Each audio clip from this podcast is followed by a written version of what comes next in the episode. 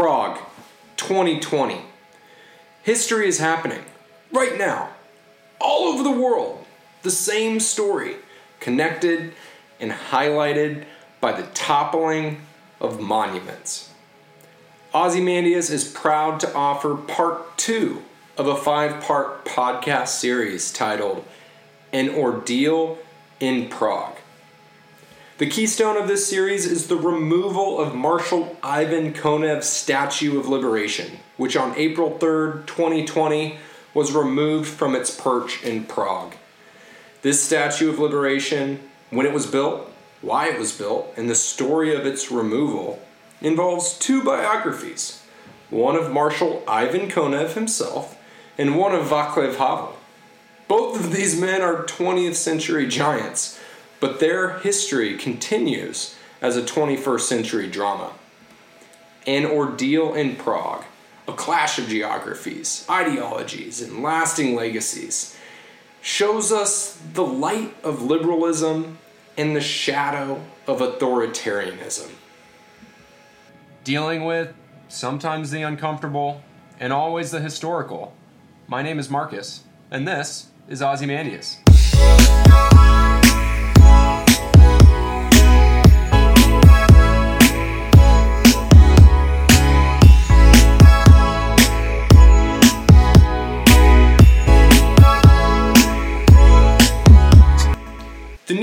Times titled their Ivan Konev obituary Marshal Ivan S. Konev, war hero, dies.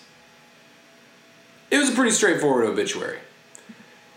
Objectively, Marshal Konev was one of the outstanding Soviet military leaders of all of World War II. He was a brilliant tactician a master commander of tank warfare. Think Patton or think Rommel. Konev is the Kremlin's real winter soldier. He was a big deal. It was Ivan Konev who brought to the heel the Nazi blitzkrieg in the Eastern Front. Ivan Konev was the first to push the Germans back across the Soviet borders. His Soviet tanks swept across Poland 200 miles in 13 days. Ivan Konev was the first to cross into German soil in World War II. His life, Ivan Konev, before he ends up in Prague as a statue, his life was really a started from the bottom, now we're here tale. Ivan Stepanovich Konev, probably just going to go with Ivan Konev from here on out, or Marshal Konev, was born 19, 1897 rather, in the village of Lodemo. His parents were poor peasants, and he began work as a lumberjack at the age of 12. As far as lumberjacks go, the Red Army's Paul Bunyan would soon trade in his axe for a rifle at age 18. In 1916, he was drafted into the Tsar's army and sent to the Ukrainian front.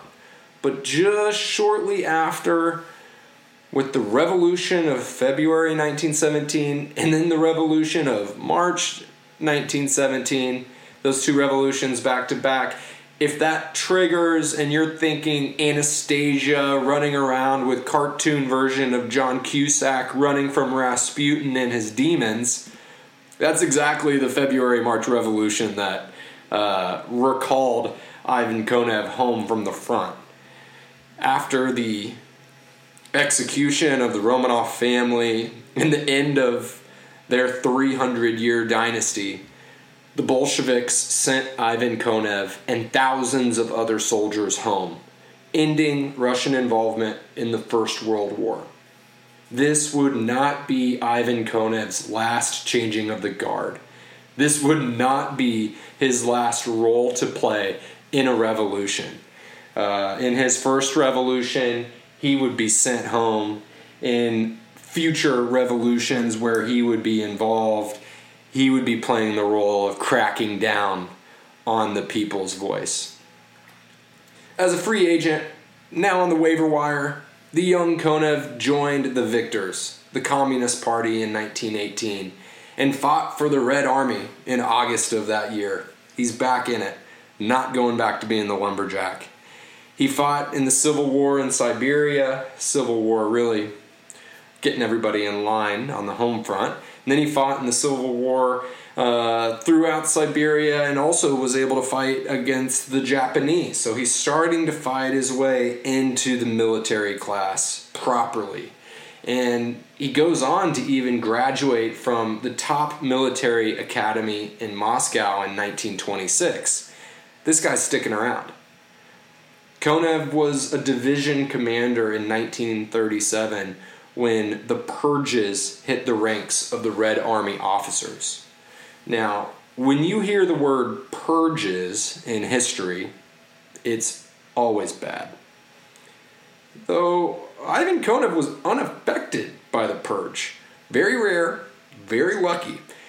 He was decorated in 1938 after the purges with the Order of the Red Star and the Order of the Red Banner and placed in command of an army.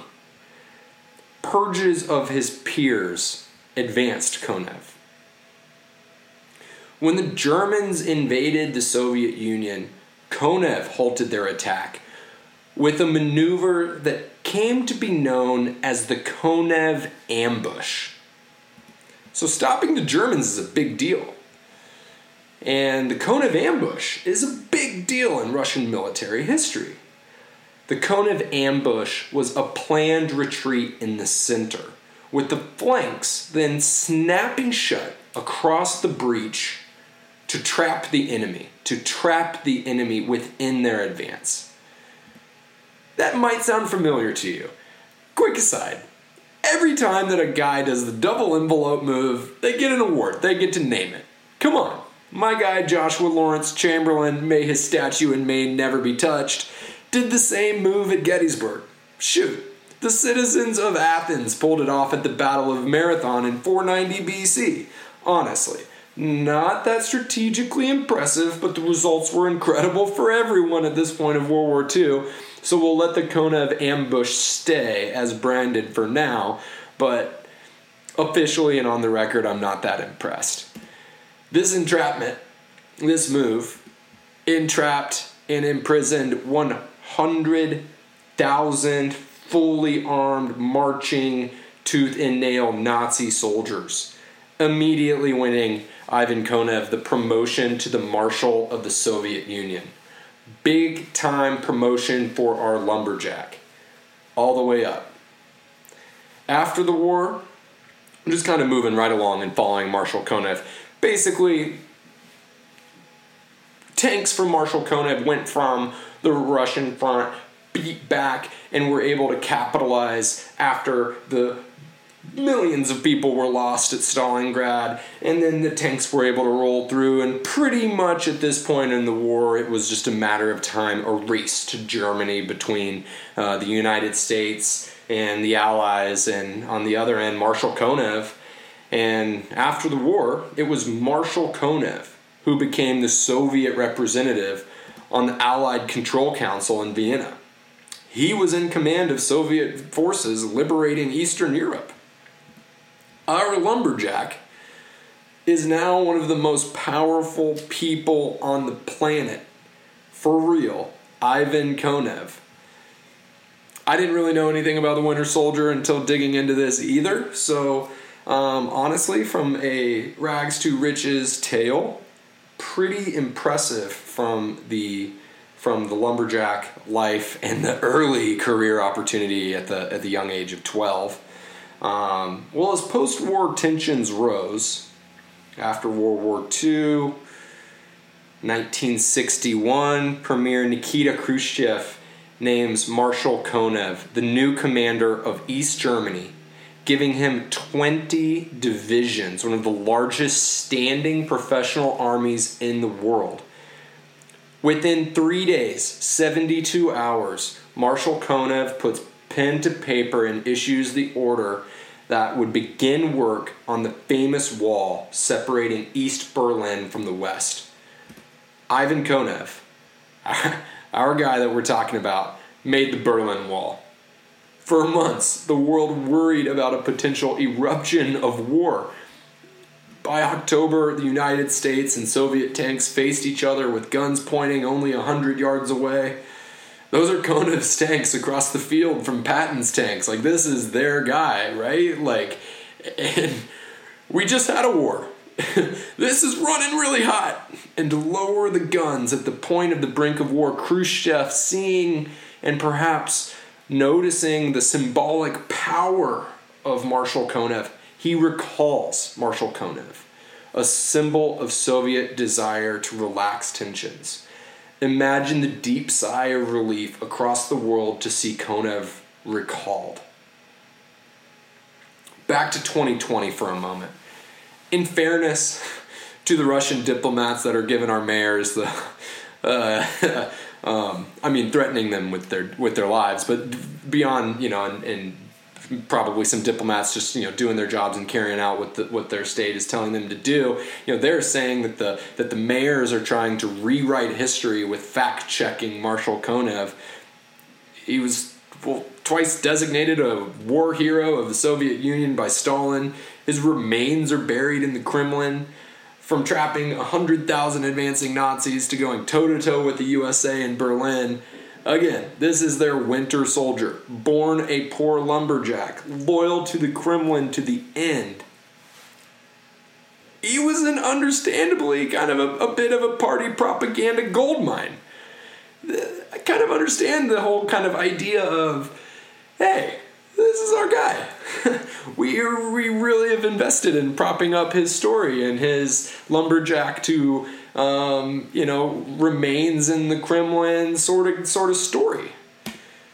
Critiques of his monument in 2020, really understanding the weight of the man from the 20th century, Ivan Konev, that's really these mayors picking a fight against Vladimir Putin as much as it is against Konev's legacy.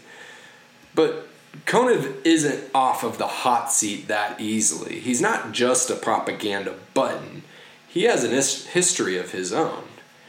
His imposing monument in Prague's affluent Bubeneč district, created by local sculptors in 1980 when Czechoslovakia was under the direction of the Kremlin, it started as a debate of historical accuracy of the inscriptions in writing on the monument itself. The, the debate after 1980, when this thing was created, immediately became it became a conversation about semantics.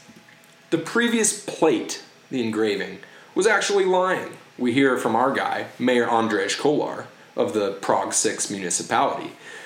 Prague 6 district. When Soviet troops arrived in Prague on in May, there was only one SS German division here, and they were already on the outskirts of the city. The Nazis had surrendered to the forces of the Prague uprising. They'd left the previous day. The guys on the outskirts, they, they weren't even doing anything with the city at all. They had left the previous day before Marshal Konev's forces had even arrived.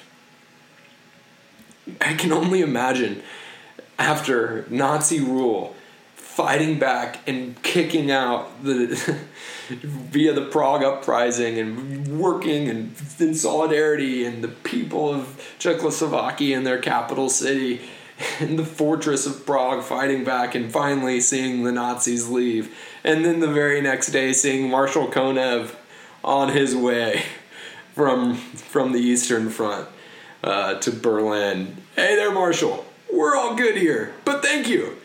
Uh, the city was basically free, but that wasn't something Soviet propaganda wanted. We are not denying the role of the Red Army or saying the Soviets didn't suffer. They suffered a lot, but not in Prague. That's a statement from our guy, Mayor Ondřej Kolář of the Prague 6 district. He removed the statue for good, but before he removed it, he edited it. And that's what started the drama that led to the death threats, the, the poisonings, uh, threats of poisonings, and then ultimately now in 2020, with, it, with its removal, his um, being found guilty of a charge that now on the books he has a three-year prison sentence. The standing mayor of the District Six. The new engraving that was put into place prior to the monument's removal. Remember, we edited it before we removed it in this story. The new engraving credits Konev with commanding forces who liberated northern, central, and eastern Bohemia, a little bit more of a general flowery language, and writes that they were the first to enter Prague on the 9th of May 1945, which it links him with the events of Hungary and Berlin as well in 1968, he personally backed the intelligence surveillance preceding the invasion of the armed forces of the Warsaw Pact into Czechoslovakia. Okay, so it's also now coming in. Well, let's just take a step back. You can see what Mayor Ondřej Kolář is doing here. The specific date of arrival on this new on this new plaque removes Prague from the liberation, the Russian liberation story. The date by the time that Ivan Konev arrived, now transcribed, is after the fact of Prague being free. He cannot be the liberator. And then to emphasize on his statue the caveat from 1968, emphasizing Konev as an invader. Totally different monument now. The inscription's accuracy, the edit, the edit to the inscription, its accuracy has been endorsed by the Czech Army's Military History Institute, the Academy of Sciences in Czechoslovakia, and by independent local historians. The words are correct, said Peter Blazek, a historian with the Prague based Institute for the Study of Totalitarian Regimes. Konev's role in 1945 is generally known. He missed it. His role in 1968 and 1956, much less known. Now the monument is shedding light on his actual involvement in Prague. Fair enough. The 1956 reference is regarding the Hungarian Revolution. this is outside of, of Prague, but it's still a part of this story. 1956, a student protest against Soviet liberators caught fire and toppled a puppet, a puppet state government. In response, the Kremlin sent Konev, and over 2,500 Hungarians were killed. 700 Soviet troops were killed as well. It was an armed conflict in the city, leading to 200,000 Hungarians fleeing as refugees. Mass arrests and denunciations continued for months thereafter, and by 1957, over a year had kind of gone on, and this new Soviet installed government had suppressed all public opposition once Konev got in there with the military and then the spy network was able to take hold, very difficult for these social and student organized revolts to have really any effect. The 1968 reference on the on the inscription on, on the edit, the 1968 references of the Warsaw Pact invasion of Czechoslovakia. Uh, officially known as Operation Danube, a joint invasion of Czechoslovakia. This was when they were, you know, soft communists, and this is the thing that transitioned them to hard communism. So that's the before and after here. Well, what happened? Well, Operation Danube, a joint invasion of Czechoslovakia by five Warsaw Pact countries the Soviet Union, Poland, Bulgaria, East Germany, and Hungary well, just a few years prior, Hungary had their own revolution and were struck down. Poland and Bulgaria and East Germany are also occupied. So, Warsaw Pact is a is a wonderful branding tool of basically saying the the Kremlin is coming to say hello. Konev needed a new place at this time, 1968, to park his 20 divisions. He was freed up. The monument's claim of liberation falls flat without the context of the Hungarian Revolution and the Prague Spring. Marshal Konev, a product of Soviet revolution himself, invaded and occupied Czechoslovakia with 700,000 Soviet soldiers for 8 months. After this invasion, Czechoslovakia entered their period of normalization. The Soviet state control that would propel Václav Havel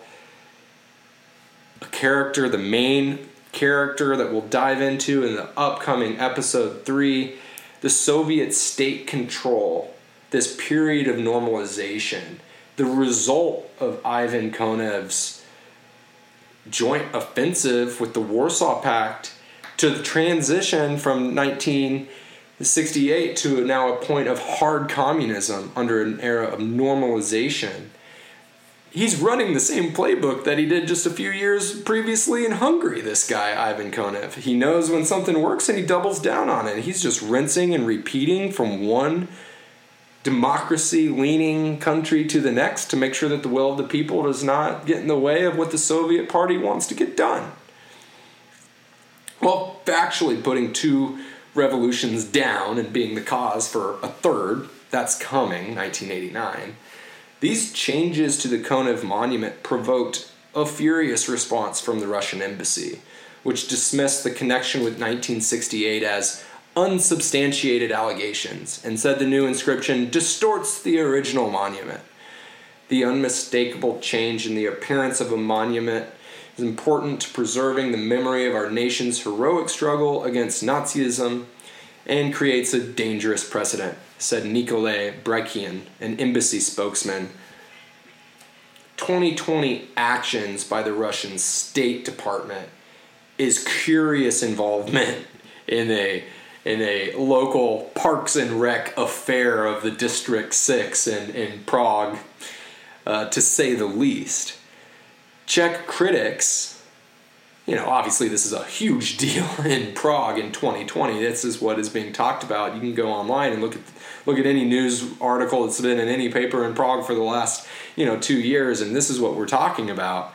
Um, it might be new to us here in the USA, but it's certainly not anything new uh, to, to the people that are living in this. Czech journalists and critics called Russia's tactics blackmail, and said that they were part of an effort by the government of Vladimir Putin to influence Czech politics by way of this statue debate and assert influence over former Soviet satellite states. What allows the Russian state to tell another sovereign country that is a member of the European Union and NATO what it should or shouldn't do with its own property? It's as if we're their colony. Isn't this upside down? The invaders protecting their monument of liberation? The reach of the Kremlin into a Parks and Recs issue in 2020? Into another sovereign state they once but now no longer occupy? What is this upside down? Fact from fiction, propaganda from history, certainly a lot of projection. Marshal Konev, outside of these themes, he was the Winter Soldier. But despite his 20 tank divisions, his loyalty, his lumberjack upbringing, the Berlin Wall backbone, and his victorious career record, the hypocrisy of his own monument tells us more about authoritarianism than does his military dominance. After 10 years of normalization, the legacy of Marshal Konev's story is described best by Vaclav Havel, who in 1978 authored The Power of the Powerless, a collection of essays written from behind the Iron Curtain. While the following excerpt would, would land Vaclav Havel in a secret police jail himself for five years after the words that I'm about to read, his time in the Ordeal in Prague podcast series and his impact in this story in 2020, that's just beginning. So these are words from Vaclav Havel.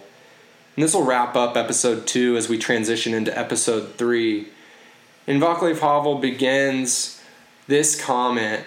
And again, these are words that were written and in conjunction with what we'll share next time, Charter 77, basically saying this is who in our country is standing up for and standing against authoritarianism.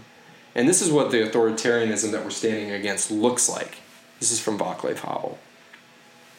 The post totalitarian totalitarian system touches people at every step. But it does so with its ideological gloves on. This is why life in the system is so thoroughly permeated with hypocrisy and lies. Government by bureaucracy is called popular government.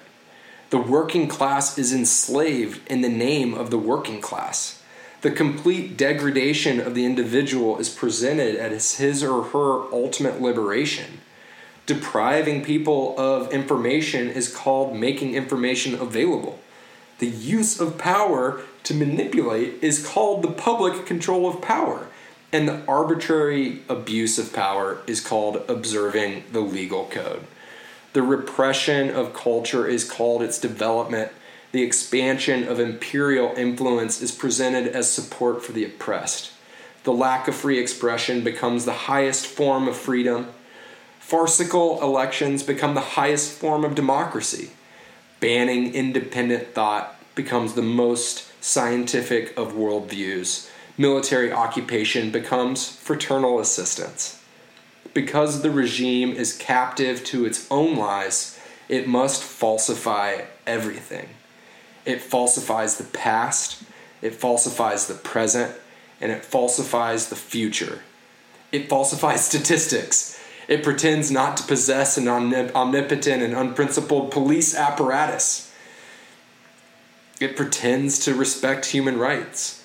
It pretends to persecute no one. It pretends to fear nothing. It pretends to pretend nothing. This has been part two of an ordeal in Prague. History is happening right now, all over the world. The same story, connected and highlighted by the toppling of monuments. Join us for part three. How does a playwright prove to the world that the pen is mightier than a Kremlin nuke. There's still these words that appear. My name is Ozymandias, King of Kings. Look on my works, ye mighty, and despair. Nothing beside remains. Round the decay of that colossal wreck, boundless and bare, the lone and level sands stretch far away. Thanks, everybody. See you next time.